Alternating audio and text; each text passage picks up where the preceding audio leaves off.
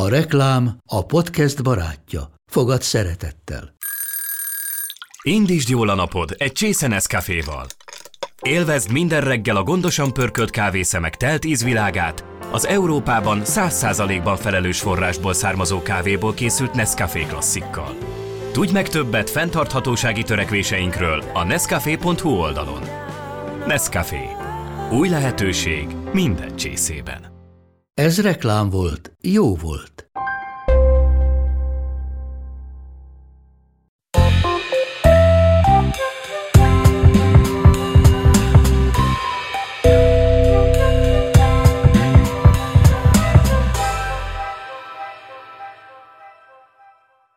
Szeretettel köszöntök mindenkit a Docs Podcast 5. adásában.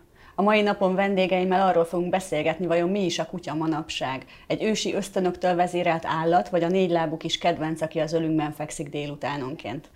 Vendégeim Buzogány Ágnes gazdálkodó, állattenyésztő, illetve Jármai Nóra kutyakiképző, a DOC 3 vezető oktatója. Szeretettel köszöntelek benneteket a Docs Podcastben. Sziasztok! Szia! Szia. Ági, te azt mondtad nekem a, a beszélgetésünk kezdetén, hogy nyugodtan leparasztozhatlak, mert a te foglalkozásod ehhez köthető. Mesélnél egy picit róla, hogy hogy kapcsolódik ez a kutyákhoz? A paraszti élethez maga ugye az élelem megtermelése az emberek számára. Számomra ez jelenti azt, hogy valaki paraszt. És hát az élelem az részben állati eredetű ezért vannak állataink, és akkor én valamilyen hagyományos módon szeretem ezt az egészet csinálni, és ennek mindenképp része a kutya. Tehát a kutyának van szerepe, van foglalkozása, ő is kiveszi a munkáját ebből az egész gazdálkodósdiból. Ti szarvasmarhákat tartotok jelenleg, Igen. és ehhez használ, használjátok a kutyák erre való tulajdonságait, tehát hogy terelés, pásztorkodás, mivel foglalkoznak a kutyáitok? Mivel ridegtartásban vannak a marhák, azaz kint vannak télen-nyáron, szabadon legelnek, jó van egy levillany pásztorozott lekertelt részen, ezért igazából terelni őket nem kell, mert nem vonulunk akkora területeket, ahogy kelljen őket terelgetni menet közben, viszont a védelmük az nagyon-nagyon fontos. Hogy képzeljük el az arányokat? Hány szarvasmarhátok van, hány kutya dolgozik mellettük? Egy um, kicsit uh, most túlzott ez az arány, ugyanis egy olyan 35 körüli a szarvasmarhák száma, és ehhez képest van egy olyan 10 darab kutya. Tehát azért nem szokott ekkora falka lenni, de viszont erre a falkára az alakult ki, ez a falka, mert hogy közben tenyésztek is. És akkor minden alomból kénytelen vagyok megtartani egyet, hogy lássam, hogy mit hoztam a világra.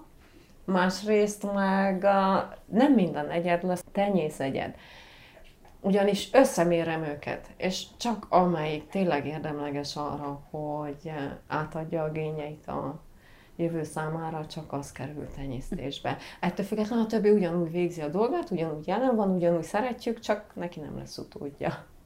Nóri, te egy kicsit a másik oldalt képviseled most itt az asztal mellett, ugyanis te városi, városban élő kutyákkal foglalkozol, zömében kutya kiképzőként a DOK 3-nál. Így van, mi alapvetően családi kutyákkal foglalkozunk, és olyanok jönnek hozzánk, akik hobbiból tartanak kutyát. Egy, családi kutyaiskola az egy picit már más, mint egy 20-30 évvel ezelőtt azok a kutyaiskolák, ahol csak német juhászokat, meg dobermanokat láttak szívesen, és, és egy engedelmes feladatsort tanítottak ugye nekik, és az volt a kutyaiskola. Egy családi kutyaiskola manapság már inkább arra készíti fel a kutyagazdapárosokat, hogy hogyan tudnak egy városi környezetben boldogulni tehát hogyan tudnak különböző nyilvános helyeken megjelenni kutyával, ahol szeretnek az emberek lenni, étteremben, kávézóban, parkban, ilyen helyeken, és kevéssé szól ez arról, hogy a kutya egy adott pályán mennyire engedelmes, mint inkább az, hogy a való életben mennyire boldogulnak, és ezeket a problémákat igyekszünk orvosolni. És biztos kerülnek hozzád olyan kutyagazdi párosok is, akik, akik nem feltétlenül alkalmasak az első pillanatban arra, hogy városi körülmények között éljenek? Természetesen sokan jönnek ilyen, ilyenek akiknek különböző problémájuk van. Jellemző az, hogy a kutya ugye otthon nagyon szófogadó benne a lakásban, de már hogyha kimennek az utcára vagy a parkba, akkor nem behívható, nem tud egyedül maradni. Ugye ez egy nagyon tipikus probléma, főleg a Covid óta, hogy a kutya nem szokta azt meg, hogy mondjuk reggel elmennek dolgozni, hazajönnek délután a gazdák, és akkor neki ott türelmesen kéne a lakásban várakoznia, vagy a többi kutyával nem kell olyan szociális. tehát fél a többi kutyától, vagy támadó, támadólag lép fel a többi kutya ellen. Emberekkel vagy gyerekekkel problémái vannak, tehát sokszor felmerül az, hogy a kutya a felnőttekkel kiválóan kijön, de mondjuk mikor gyerek születik a családba, akkor probléma alakul ki vagy az idegen gyerekektől tart a kutya, tehát sok olyasmi van, amivel találkozik nap, mint nap a kutya az életében, és akkor ezekkel kell megbírkoznia. Igen, hát ezek a, a, a tapasztalatok és ezek a körülmények nem igazán illeszkednek ahhoz, amit a kutyák évszázadok során megszoktak, amiben mondjuk te is tartod őket állni. Tehát, hogy feladatuk van, állatok között élnek a természetben, neked az első kutyád is már úgy érkezett, hogy, hogy feladatra tartották őt, és tisztában volt tehát... Mennyire menjünk vissza időben? Hát mikor volt az Mert gyerekként is már volt kis kutyánk, de akkor még több házlakásba éltünk a szüleimmel, és akkor egy kis palatapincserünk volt. Tehát igazából én mióta magamat tudom, van kutya mellettem. Uh-huh. De, és most... ahogy változott az életem, akkor vele együtt változtak a kutyák is, uh-huh. amik a funkciójukat uh-huh. ellátják egyetemista éveim is alatt volt egy mm. kis keverékkutyám, és neki tényleg csak annyi szerepe volt, hogy szeressen engem, meg várjon haza, amikor megyek haza az iskolából. Ennyit vártam mm. el tőle, ő ezt teljesítette. Most viszont sokkal komolyabb Most viszont tartasz. igen, most viszont azért ennél sokkal többet várok el tőlük. És ha jól tudom, akkor ö, többféle kutyafajtát kipróbáltál arra, hogy alkalmas-e a Igen. szarvasmarha terelésre, vigyázásra. Igen. Erről egy picit kérlek mesélj nekünk, hogy ez hogyan jött egyáltalán az, hogy kutyák kellenek a marháitok mellé. Mert hogy azért vannak szarvasmarha tenyésztők, akiknek nincsenek kutyáik, és talán ők vannak többen. Sokkal többen vannak. Hú, de ez nagyon-nagyon hosszú témába vágtunk bele. Mi a szarvasmarha tartást a Gyergyói havasokba kezdtük. Tehát egy olyan területen, a vadonba, ahol vadállatok vannak. És a vadállat az nem őz, meg szarvas, hanem a ragadozók is ott élnek, farkasok, medvék, hiúzok, és az ember önmagába képtelen az jószágait megvédeni a szabad ég alatt a vadállatoktól. És kell a kutya. Ezért találták ki a kutyát, és nyilván induláskor össze kellett verbuválni egy falkát, mert egy kutya nem kutya. Tehát mindig a falka az együtt dolgozik, együtt kell, hogy tudjon dolgozni. Akkor Ilyenkor nem létezett... Mit jelent az, hogy falka? Hány, hány egyedből áll egy falka? Legalább. Én azt mondom, hogy legalább három. Uh-huh. Tehát ami két kutya van, az csak egy páros. De legalább három kutya egy falka. A most ugye eleinte nem létezett fajta fogalom a fejünkbe, egyszerűen tudtuk, hogy munkaképes felnőtt kutyákat kell beszereznünk, akikben meg lehet már bízni, tehát bizonyítottak szakmai területen. És sikerült is találnunk, nem is csalódtunk, és akkor mindig hozzájöttek az újak, a picik, a növendékek, és akkor oda már ki lehetett próbálni különböző fajtákat, mert ugye akkor tájt változott már mifelénk is az egész világ, és bejöttek a, az úgymond fajták, a pásztorkutya fajták, és akkor na hát próbáljuk ki ezt is, próbáljuk ki azt is, és mindannyian, kaptak esélyt, akár több egyed is egy fajtából, és akkor így nagyjából kialakult egy kép, hogy mi a különbség a pásztorkutya fajták között, mert egy laikus számára a pásztorkutya az pásztorkutya, de igenis vannak különbségek a fajtákon belül. Milyen pásztorkutya fajtákat próbáltatok ki ebben a szerepkörben? Egy Indulásképpen egy kuvasz testvérpárral kezdtük, akik ugyancsak anyai ágról voltak tiszták, de nagyon-nagyon hozták a fajta jellegzetességeket. Utána kipróbáltuk a komondort is, kipróbáltuk a kangalokat, a kaukázusit, és az közép-ázsiai juhász az, az lett a döntő többség. És mi volt az, amiben a, az e, előzőleg felsorolt fajták nem feleltek meg a feladatnak, és a közép-ázsiai juhász viszont igen? Nem szeretnék rosszat mondani egyik fajtáról sem. Akkor miben bizonyultak megfelelőnek a közép-ázsiai juhászok, inkább így kérdezem. Így, így van, ez a helyes kérdés. A közép-ázsiai juhászban én azt szeretem, hogy um, elég intenzíven uh, kapcsolódik a gazdához, ö, önálló, se nem túl sok, se nem túl kevés, amikor a munkát el kell lássa. Tehát nem kell féljek attól, hogy nagyon-nagyon elmegy vadat hajtani, ezáltal kockáztatva a saját életét is, hogy oda vesz, és lehet, hogy nem jön vissza. Se nem túl kevés, hogy nem merek, nincs meg a kellő rátermettségem, bátorságom, hogy szembeszálljak a vaddal, ugyanis az, amit akkor kell egy kutya produkáljon, az, az tényleg ösztön, tehát az nem egy tanítható jelenség. Láttál ilyet élesben? Medve? Farkas? Is is. És nem féltél, hogy Soha, oda... egy pillanatig sem. Nem, nem, izgalmas volt, nem értem rá félni. És tudtad, hogy Ott voltak, mindig velem voltak a kutyák. Mm-hmm ez nem egy győzelemjáték. Én mindig is hangsúlyozom, hogy a kutyáknak nem győzniük kell. Tehát nekik az a feladatuk, hogy elhárítsák a veszélyt. Hát mondjuk ez már maga a győzelem, hogyha az a cél. Tehát, hogy igen, csak sokan a győzelmet azt úgy képzelik el, hogy konkrét bunyó, amiben az egyik fél veszít. Itt nem uh-huh. arról szól, hogy valakinek veszítenie kell. Tehát itt egy együttélésről szól ez az egész. És aztán egyszer csak átjöttetek Magyarországra. Igen. És itt is folytatjátok.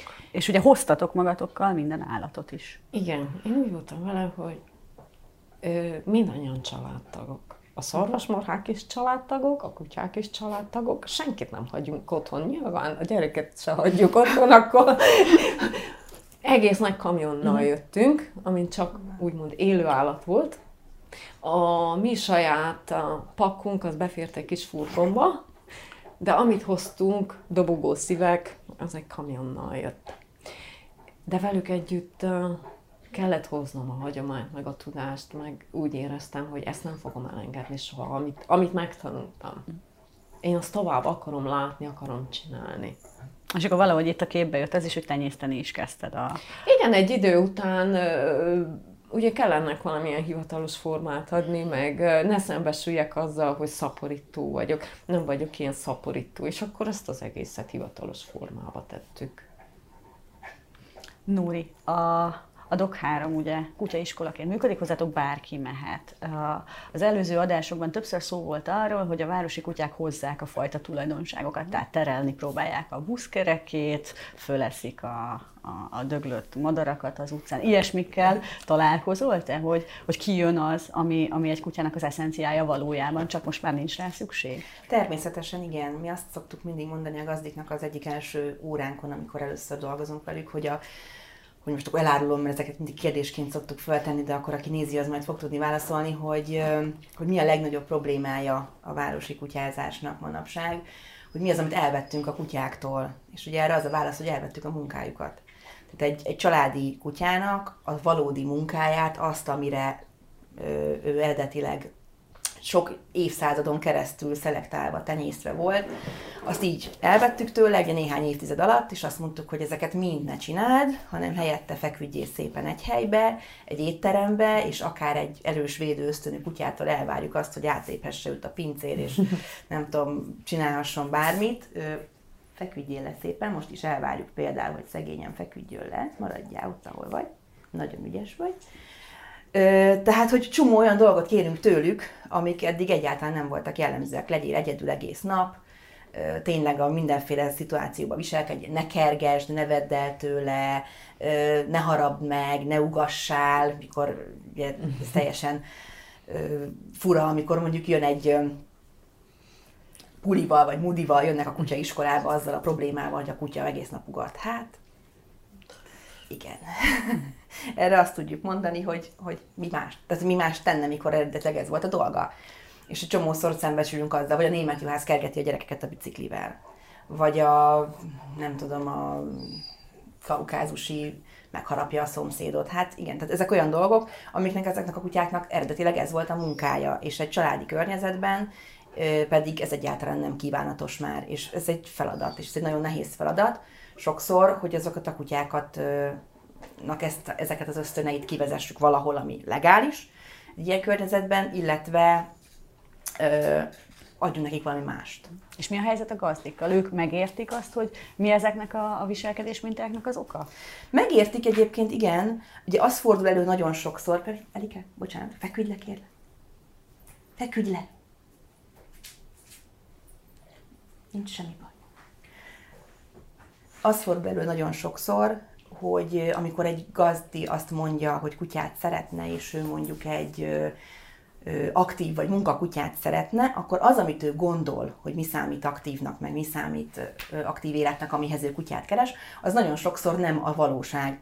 Tehát amikor ő azt mondja, hogy ó, ő vesz egy marinoát, vagy egy, nem tudom, vizslát, mert hogy ő nagyon aktív, és ő sokat szokott menni kirándulni, és akkor megkérdezzük, hogy mi az a sok, és akkor ő azt mondja, hogy hát minden hétvégén elmegy kirándulni, egy marinoával, vagy egy vizslával, akkor az nem ugyanaz, mint amikor az a kutya vadászkutyaként dolgozik, vagy amikor a, tudom én, a Malinoá mondjuk munkakutyaként dolgozik, vagy amikor azt mondja, hogy ő területőrző kutyát keres, mert neki nagy területe van, és azt őrizni kell, és megkérdezzük, hogy mekkora az a terület, akkor azt mondja, hogy hát 1000 négyzetméter a kertvárosban.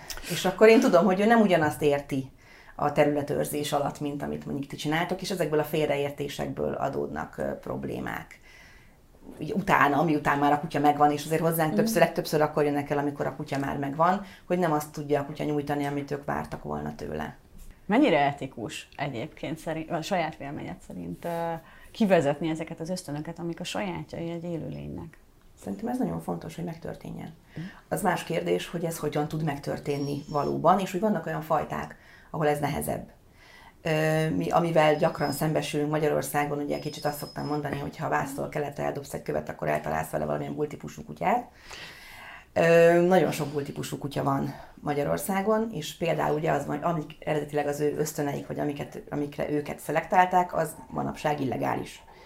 Ugye a kutya viadalra gondolok, és, és ott nagyon nehéz például azoknak a kutyáknak találni valami hasonló elfoglaltságot, ami legális és valóban ugyanúgy kielégíti ezeket az ösztönöket, mint, mint mondjuk az, hogy ők egyébként szeretnek verekedni, nagyon sok példányuk tényleg szeret verekedni, vagy egy terelő kutyánál azért viszonylag nehéz mindenkinek birkanyájat találni, ahol a kutya kiélheti ezeket az ösztönöket, és akkor valamit kell találni helyette, szerencsére azért erre vannak nagyon jóféle sportok most már, vagy akár egy őrzővédő kutyánál azt, hogy, ő, hogy ő, az őrzővédő tevékenységet gyakorolja, annak is van egy nagyon jó módja, ugye ez az őrzővédő sport, csak, csak ott pedig nagyon sokszor előfordul, az egyet többször tapasztalom sajnálatos módon azt, hogy, hogy a gazdik félnek attól, hogy majd ettől fog a kutya feküdjél, ettől fog a kutya feküdj megvadulni. Pont, hogy így elkezdtek kivezetni ezeket az ösztönöket uh-huh. a kiképzés által, én meg azon a véleményen vagyok, hogy annyiféle fajta kutya van, miért nem választ mindenki olyant, amit neki ez, lenne az ideális? Ez egy rendkívül jó kérdés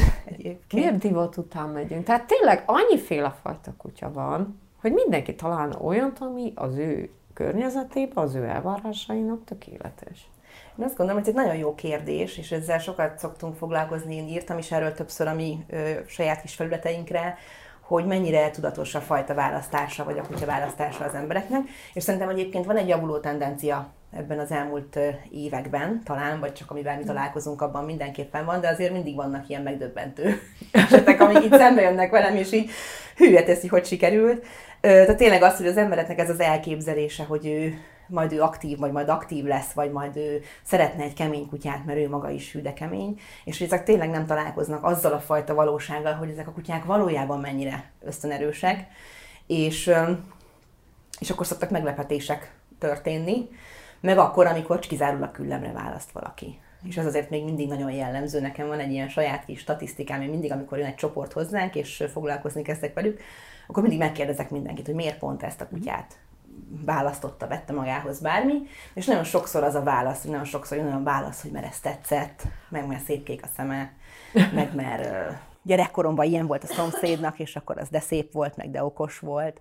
És hogy ezek a, ezek a választásnak ezek az alapjai, ezek nem mindig tükrözik a realitást. És hogy nagyon sokszor van az, hogy tényleg egy ház, például tipikus a szánhúzók, nagyon sok yeah. szánhúzóval találkozunk a munkánk során, sok van a napköziben, sok van, kollégának is van egyébként, csak hogy ott is azért előfordul az, hogy tényleg olyan ösztönökkel van az a kutya megáldva, hogy nem teszi lehetővé az együttélést problémamentesen. Ugye náluk nagyon jellemző az, hogy nagyon szeretnek szökni, futni, kertet rendezni, ásni, és hogy ezekkel akkor szembesülnek a gazdik, amikor a kutya már ott van, és már széttúrta, és már a rendszer tönkrement, és már nem tudom. Tehát, hogy ezeknél tényleg az van, hogy nagyon kevéssé gondolják át, hogy, hogy a valóságban mennyire képesek megfelelni egy, ilyen, egy, egy adott fajtának például. És tényleg az van, amit mondasz, hogy nagyon sok fajta lenne pedig, aki eznek tökéletesen megfelel, csak hát a küllem az nagyon sokszor mm. számít, és felülírja ezt. Amivel tudok egyetérteni, mert hogy nekem is nagyon fontos, hogy a kutyát nézzek otthon, aki tetszik, tehát ezzel semmi probléma nincs, de szerintem tényleg annyi fajta van, hogy mindenki megtalálhatja azt, ami tetszik is, meg, meg is felel az ő életéhez. Van egy határa annak, hogy mennyire lehet kivezetni ezeket az ösztönöket? Vagy teljesen föl lehet építeni a tökéletes városi kutyát kemény munkával, hogyha nagyon sok energiát fektetünk bele, akár egy, egy közép-ázsiai juhászból is? Azt Vagy egy dogból? Elméletileg biztosan lehetséges, csak ez meghaladja azt a reális energiabefektetést, ami egyrészt az átlagos gazditól elvárható, másrészt pedig nem biztos, hogy igazságos valóban a kutyával szemben. Tehát azt kérni, hogy egész életen át te ne azt csináld, amit te igazán ki vagy találva, vagy amit te igazán szeretni, hanem valami egészen más. Ez szerintem valóban határ. Tehát, hogy van egy határ, amin felül ez már a kutyával szemben nem tisztességes. Találkoztok olyan helyzettel, amikor, amikor határt kell szabni, és azt kell mondani a gazdinak, hogy de hát ez eddig is eddig lehetséges? Volt már olyan, hogy azt javasoltuk gazdinak, hogy keressen a kutyának másik gazdát, ami szintén egy ilyen nagyon megosztó dolog szerintem ma, hogyha a Facebookot megnézzük, és jön velünk szembe egy hirdetés, hogy valaki gazdát keres a kutyájának, mert nem tudja megadni neki azt, amit a kutya szeretne, akkor kap szegény hideget, meleget, ja. pedig nagyon sokszor előfordul, hogy tényleg egyszerűen a kutyának jobb lenne máshol. És jó, persze nem akkor, amikor valaki azt mondja, jó, hát, mit tudom én, meguntam, mert mégse kell, az nem elég indok, vagy az se elég indok, hogy született egy gyerekem, és akkor már nem kell a kutya, ugye ez is egy nagyon tipikus dolog hanem amikor megküzdött vele, és, és tényleg mondjuk több hónap vagy több év munka után, tréning után, próbálkozás után is az látszik, hogy annak a kutyának az a környezet nem való, akkor szerintem egyáltalán nem ördögtől való azt mondani, hogy keresünk neki egy másik helyet. Mivel tudjuk segíteni mi a saját kutyáinkat a városban való élethez, a, ahhoz, hogy tényleg megtalálják azt, ami kielégíti a szükségleteiket, de közben meg a mi szükségleteink is kielégüljenek? Uh-huh. Szerintem nagyon fontos a szocializáció. Ugye most, hogyha feltételezzük azt, hogy valaki kölyök kutyát vesz magához, bármilyen fajtából is, akkor nagyon fontos az, hogy az a kutya kezdetektől fogva szocializálva legyen. Vannak olyan fajták, ahol ez még kiemelten fontosabb vagy még, még sokkal fontosabb jellemzen azok, akik mondjuk védő, komoly védőösztönnel rendelkeznek, vagy komolyabb védőösztönnel rendelkeznek. Ezek a fajták jellemzően bizalmatlanok az idegenekkel szemben például, és ott különösen nagy gondot kell arra fordítani, hogy ők kölyök koruktól kezdve találkozzanak olyan ingerekkel, amikkel aztán utána egész életükben majd együtt kell élniük. Tehát az első lépés az, hogy a kutya szocializálva legyen. Nyilván ez egy valahonnan került felnőtt kutyánál már nem pótolható az a rész, ami a kölyök korban nagyon fontos, de ott is, az is, akkor ott náluk is fontos az, hogy kezdettől fogva lépésről lépésre a kutyát hozzászoktassuk dolgokhoz, ez az egyik. A másik az, hogy kialakítsak egy olyan viszonyt a kutyával, amilyen viszonyban a kutya képes nekem elhinni, hogy bizonyos szituációkat én tudok kezelni, és nem neki kell. Ez pont az ellenkező annak, amit ti csináltok, és ez, ez a nagyon ö, komoly dolog, vagy nagyon durva, hogy pont az az önállóság, Igen. amit mondjuk ti elvártok, vagy te elvársz a kutyáitól, az kifejezetten hátrányos a családi környezetben. Mi kifejezetten azt várjuk a kutyáinktól, és azt tanítjuk nekik, tanítjuk nekik, hogy kérdezzenek tőlünk. Nézzen hátra az a kutya, kérdezze meg, hogy megugassam-e, megegyem-e, oda menjek-e hozzá, stb. Mert hogy a városi környezetben ebben valószínűleg mi tudunk jól dönteni. Nagyon sok mindent meg tud a kutya tanulni magától is, hogy jó döntéseket hozzon, de jellemzően mi döntünk a kutya helyett. Míg egy másik környezetben pedig, hogyha a kutya hátra nézne és megvárná, hogy te mit mondasz, akkor már késő lenne. És hogyha egy ilyen kutya bekerül egy városi környezetbe, és ő nem kérdez, hanem csinálja a dolgát, Na, akkor, akkor abból van, van probléma. Uh-huh. Tehát pont az ellenkezőjét szeretnénk mi, de az a válaszod a kérdésedre az az, hogy arra tanítjuk őket, tréningezzük őket, megerősítjük bennük nagyon sokszor azt, hogy érdemes tőlünk kérdezni, mert tudjuk a választ csak ahhoz valóban a gazdinak tudnia kell a választ, tehát tudnia kell kompetensnek lenni több kérdésben, illetve kell, hogy legyen egy olyan viszonya a kutyával, hogy tényleg adott esetben meg tudja gátolni abban, hogyha valamit nem jól csinál, vagy nem, olyat szeretne csinálni, amit nem kéne. és ez, ez, ebben munkát kell fektetni. De ez Kapcsolatot kell építeni a kutyával, így van, tehát elegendő időt kell eltölteni vele ahhoz. Ö, megfelelően kell vele kapcsolatot építeni, és igen, meg kell tanulni azt a gazdának is, hogy határt kell tudni szabni a kutyának bizonyos helyzetekben. Igen, és hát a nulladik lépés az meg az, hogy tudatosan válassza ki az ember azt, hogy kikerül mellé, mi, mire szánja. milyen Így van, hát ugye sokszor ez persze nem tud megvalósulni, mert nekem is mondjuk a négy kutyámból én há- egyet választottam, és a másik három az valahogy került hozzám, mert többnyire azért, mert valaki másnak nem kellett. Vagy az utcán, nekem az utcán kutya találás, az a specialitás, az utcéréről felszedés.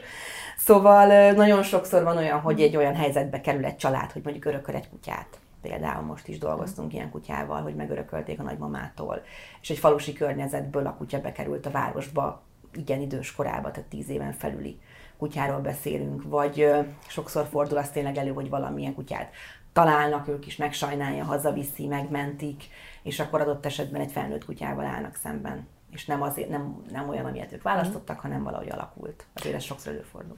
Milyen érdekes, hogy a városi kutyákkal is hogy meg kell dolgozni azért, hogy, hogy boldoggan éljenek a környezetükben, de hogyha valaki egy pásztor vagy juhász kutyát keres, azért az sem megy olyan egyszerűen, hogy csettint egyet, és akkor gyorsan talál valakit, aki alkalmas a feladatra. Nem véletlenül nem pásztor, vagy tartanak állatot kutyákkal, mert hogy én úgy tudom, hogy csak ti vagytok egész Magyarországon ilyen Hát helyzetben konkrétan, akik ezt mint mesterséget űzik, azok csak mi vagyunk. Nagyon-nagyon sajnálom, hogy nincsenek mások. Rengeteg kárjuk van a gazdáknak.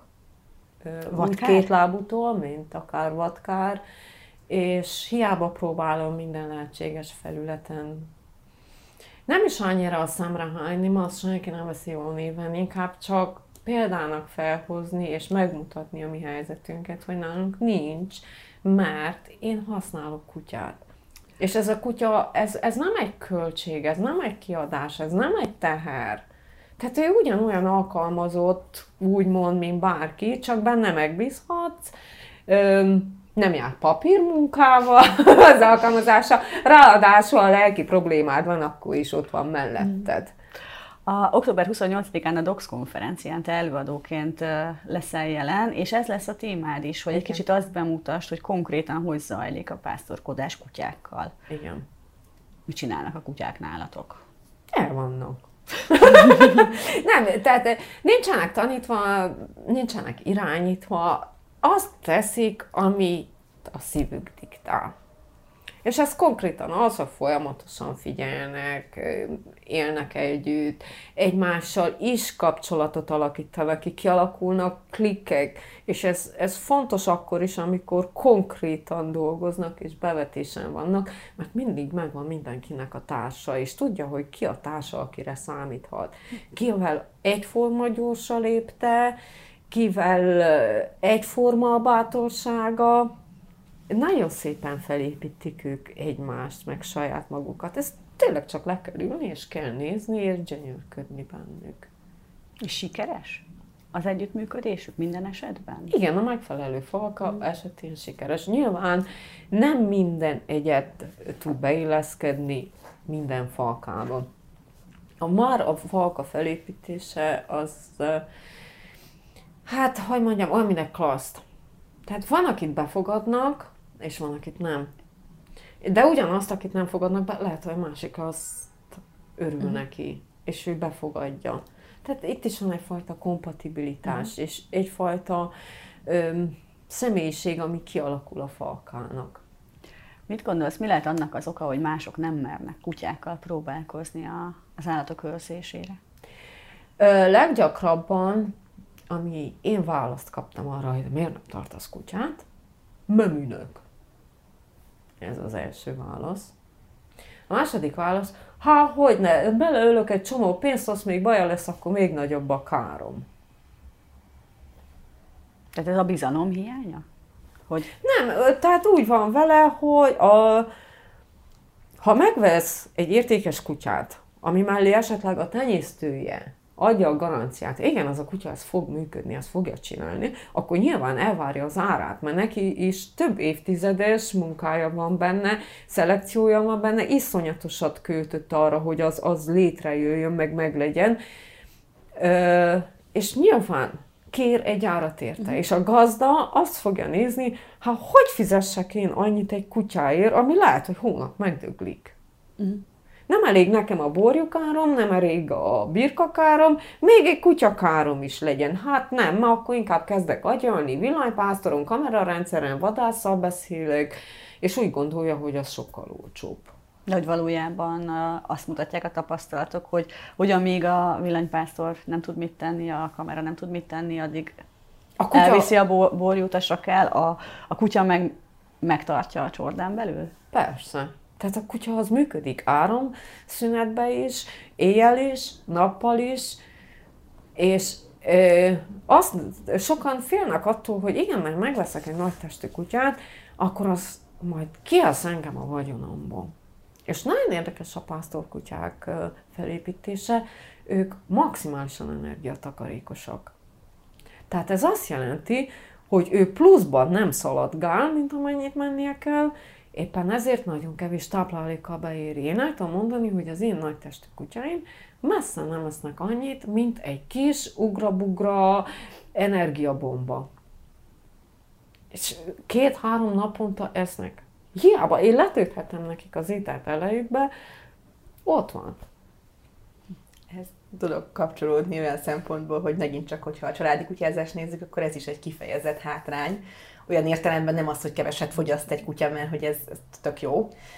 Nekem a dogjaim sokat fogyasztanak, ugye nem is hiába nagy méretűek, de ők nem is, nem is munkakutyák, meg nem is pásztorkutyák, de hogy az, amikor mi azt mondjuk, hogy mi kanyával motiváljuk a kutyát, és a tanítás során alkalmazunk jutalomfalatot, és a kutya szívesen dolgozik, és szeret enni, és kéri a falatot, és, és ebben ez egy jó motivációs eszköz a számunkra, akkor a pásztorkutyáknál nagyon sokszor elakadunk azon, hogy hát akkor ne adj neki enni egy-két napig, hogy éhes legyen, és hát egy ilyen tudom, hogy mert volt azért, tehát volt dolgom ilyen kutyák, hogy egy hétig nem adsz neki enni, és úgy van vele, hogy hát így jártam, hát semmi baj. Tehát nagyon nehéz elérni azt a szintet, amit mondjuk még a gazdi jó szívvel vállal, hogy, mert hogy a gazdiknál meg általában az, hogy jó, nem adok neki enni, hát már vacsorát se kapott, és már reggel van, hogy akkor szegény kutya, és hát nem, nem látják azt, hogy ennek a kutyának, hogyha egy hétig nem kap enni, akkor sincsen különösebb problémája vagy baja, és ezzel is nagyon nehéz dolgozni nekünk, meg ugye át, azzal, amit valóban mondtál, hogy ő semmi úgymond felesleges dolgot nem csinál. És azért amiket mi, vagy egy, egy gazdi családi kutyától elvár, vagy szívesen lát, azok többnyire felesleges dolgok, úgymond, tehát, hogy a üljél le, feküdjél le, figyeljél rám, huszadjára és hozd vissza a labdát, nem tudom. Tehát ezek azok a dolgok, amik egyébként ilyen szempontból feleslegesek, tehát hogyha az ő nézőpontjukból nézzük, akkor ennek semmi értelme nincsen. Mm. Erre valók azok a típusú munkakutyák, akik bármit szívesen megcsinálnak néhány utalon falatért, jellemzően ugye őrzővédő kutyák, német juhászok, dobermanok, labradorok, vizslafélék, akik imádnak ételért dolgozni, vagy, vagy labdáért, vagy bármi olyan motivációért, ami könnyebben adagolható. És ezekkel a típusú kutyákkal ugye egyszerűbb dolgozni. Egy pásztorkutyával, családi kutyaiskolában nagyon nehéz dolgozni, mert minden, amit kérünk, arra úgy néz, hogy hát te hülye vagy. Hát ezt most minek csinálja? Kimentem már a bójához, hát minek menjek ki még egyszer. Egyszer kimegy egyébként, tehát hogy a, nagyon sok mindent megcsinálunk a gazdi kedvéért egyszer, és amikor azt mondod, hogy jó, hát ez még nem volt az igaz, csináljuk meg még mhm. egyszer, akkor, akkor a kutya néz rád, hogy de már voltam ott. Mm. És hogy ennek mi értelme. És hogyha ha belegondolsz, akkor az ő szempontjában tényleg sem. Teljesen igaza van. Igen. Csak ugye nehéz utána a családi kutyás gazdinak jól érezni magát ebben, mert hogy minden kutya megcsinálta, csak az övé nem. Igen, na, ez így nehéz. Na, nem véletlen, hogy tiltják ezeket a fajtákat Európa több országában. Tehát, hogy pont ezek a, az NG típusú pásztorkutyák, őrzővédők azok, akiket betiltanak. És ennek ez az oka, hogy, hogy egyszerűen nagyon nehéz szocializálni őket városba, és nincsen munka számukra máshol, vagy tudjátok-e, hogy mi? Nem tudom, szerintem félnek tőlük, mivel ugye ezek ősi fajták, tehát nem modern fajták, nem keresztezett fajták, mm. nem a, az ember alakította ki, hanem ők alakultak egy adott térségbe, egy adott munkakörbe, ezért teljesen ösztönszerűen dolgoznak, önállóan dolgoznak, és ezt nekik nagyon nehéz ezt nekik a fejükből kiverni, és én nem is látom értelmét, hogy ezt kiverjük. Tehát adott egy kincs, egy ősi hagyaték, nekünk azt megőriznünk kell, nem kiverni. Ha valamelyik európai ország úgy dönt, hogy neki erre nincs szüksége, döntsön úgy. De azért marad még olyan, ahol hely, helyük Majd lesz. vissza Tehát, hogy- fogják hozni, mert rájönnek, hogy nekik is meg volt a szerepük. Igen, ugye az, amit ö, közben még lehet tapasztalni ezzel kapcsolatban, hogy mint minden fajtánál, a pásztorkutyáknál is, ugye kialakult az a vonal, akiket elsősorban már kiállításokra tenyésztenek, és küllembre Ja. szelektálnak, és ezek rendkívül szép kutyák egyébként. Más kérdés, hogy valószínűleg nem alkalmasak már, vagy kevéssé alkalmasak. Amíg nincs tesztelve, nem tudjuk. igen, tehát hogy, hogy de valószínűleg kevéssé alkalmasak már erre a munkára, de én ettől függetlenül azt gondolom, hogy rengeteg olyan kutya van, aki családi kutyának alkalmasabb. És nem azért, tehát hogy pont azt szeretném hangsúlyozni, hogy én nagyon nagy csodálója vagyok egyébként a pásztorkutyáknak, nem véletlen, hogy nekem nincsen. Meg, meg még sokaknak körülöttem nincsen, mert hogy valóban nem tudjuk nekik egész egyszerűen azt nyújtani, amire, amire szükségük lenne. És, és hogyha van köztük egyébként, biztos, hogy köztük is van olyan, aki esetleg kevesebb ösztönnel bír, és adott esetben családi kutyának alkalmas lehet, pont azért, mert hogy arra kevéssé alkalmas, ami, amit nektek kell csinálni, de hogy azért ez nagyon ritka, ritkább, és hát most az lutri, mert hogyha Én mégse jön be, akkor mi van? Én pedig azt mondom, hogy a pásztorkutyák azok a fajták, amik leginkább alkalmasak családi kutyának, ugyanis ők alapbeállítottságuk az, hogy én járjak a gazdámnak a kedvében. Nyilván ne akarjunk belőle egy em, tévébe látott kutyát csinálni, aki minden feladatot ellát, de a pásztorkutya az neki alapfeladata, hogy a gazda kedvébe járjak. Tehát, hogyha az én gazdámmal nem akar menni sehova, akkor rendben van, ma nem megyünk sehova, és nekem úgyis jó. Ez igaz, azokban tudnak esetleg egyébként kevésbé jól érezni magukat, amik még szintén gazdi elvárása, hogy, hogy mondjuk beadná egy kutya napközibe volt ilyen Jaj, komondoros nem. gazdi, és hát azt mondtuk neki, hogy próbál, de hogy igazából nincs értelme, mert hogy a kutya nem A érezné jól magát neki. egyrészt, meg hogy nem is, tehát nem való ezekbe a, ezekbe a helyzetekbe feltétlenül, és hát nagyon ritka az, hogy mondjuk konfliktusmentesen el vannak 20 másik kutyával 600 négyzetméteren, mert nem az a dolguk eredetileg, úgyhogy ezért kevéssé alkalmasak erre. De az valóban igaz, hogy, tehát, hogy sok szempontból alkalmasak lehetnek családi kutyának, csak megint az a kérdés, hogy mit ért családi Igen. kutya alatt. Tehát, hogy a lakótelep tizediken ö, családi kutya legyen, vagy ö, Tehát mindenképp legyen Vagy szabad ég hektáron. a feje fölött. Igen. igen, igen, igen. igen. Nagyon szépen köszönöm, hogy eljöttetek ma hozzánk. Köszönöm szépen Muzogány Ágnesnek és Jármai Nórának, hogy velünk voltak, és október 28-án a DOX konferencián találkozunk legközelebb. A DOX konferenciáról a www.azénkutyám.hu weboldalon tudtok informálódni. Sziasztok! Köszönjük, szépen. sziasztok!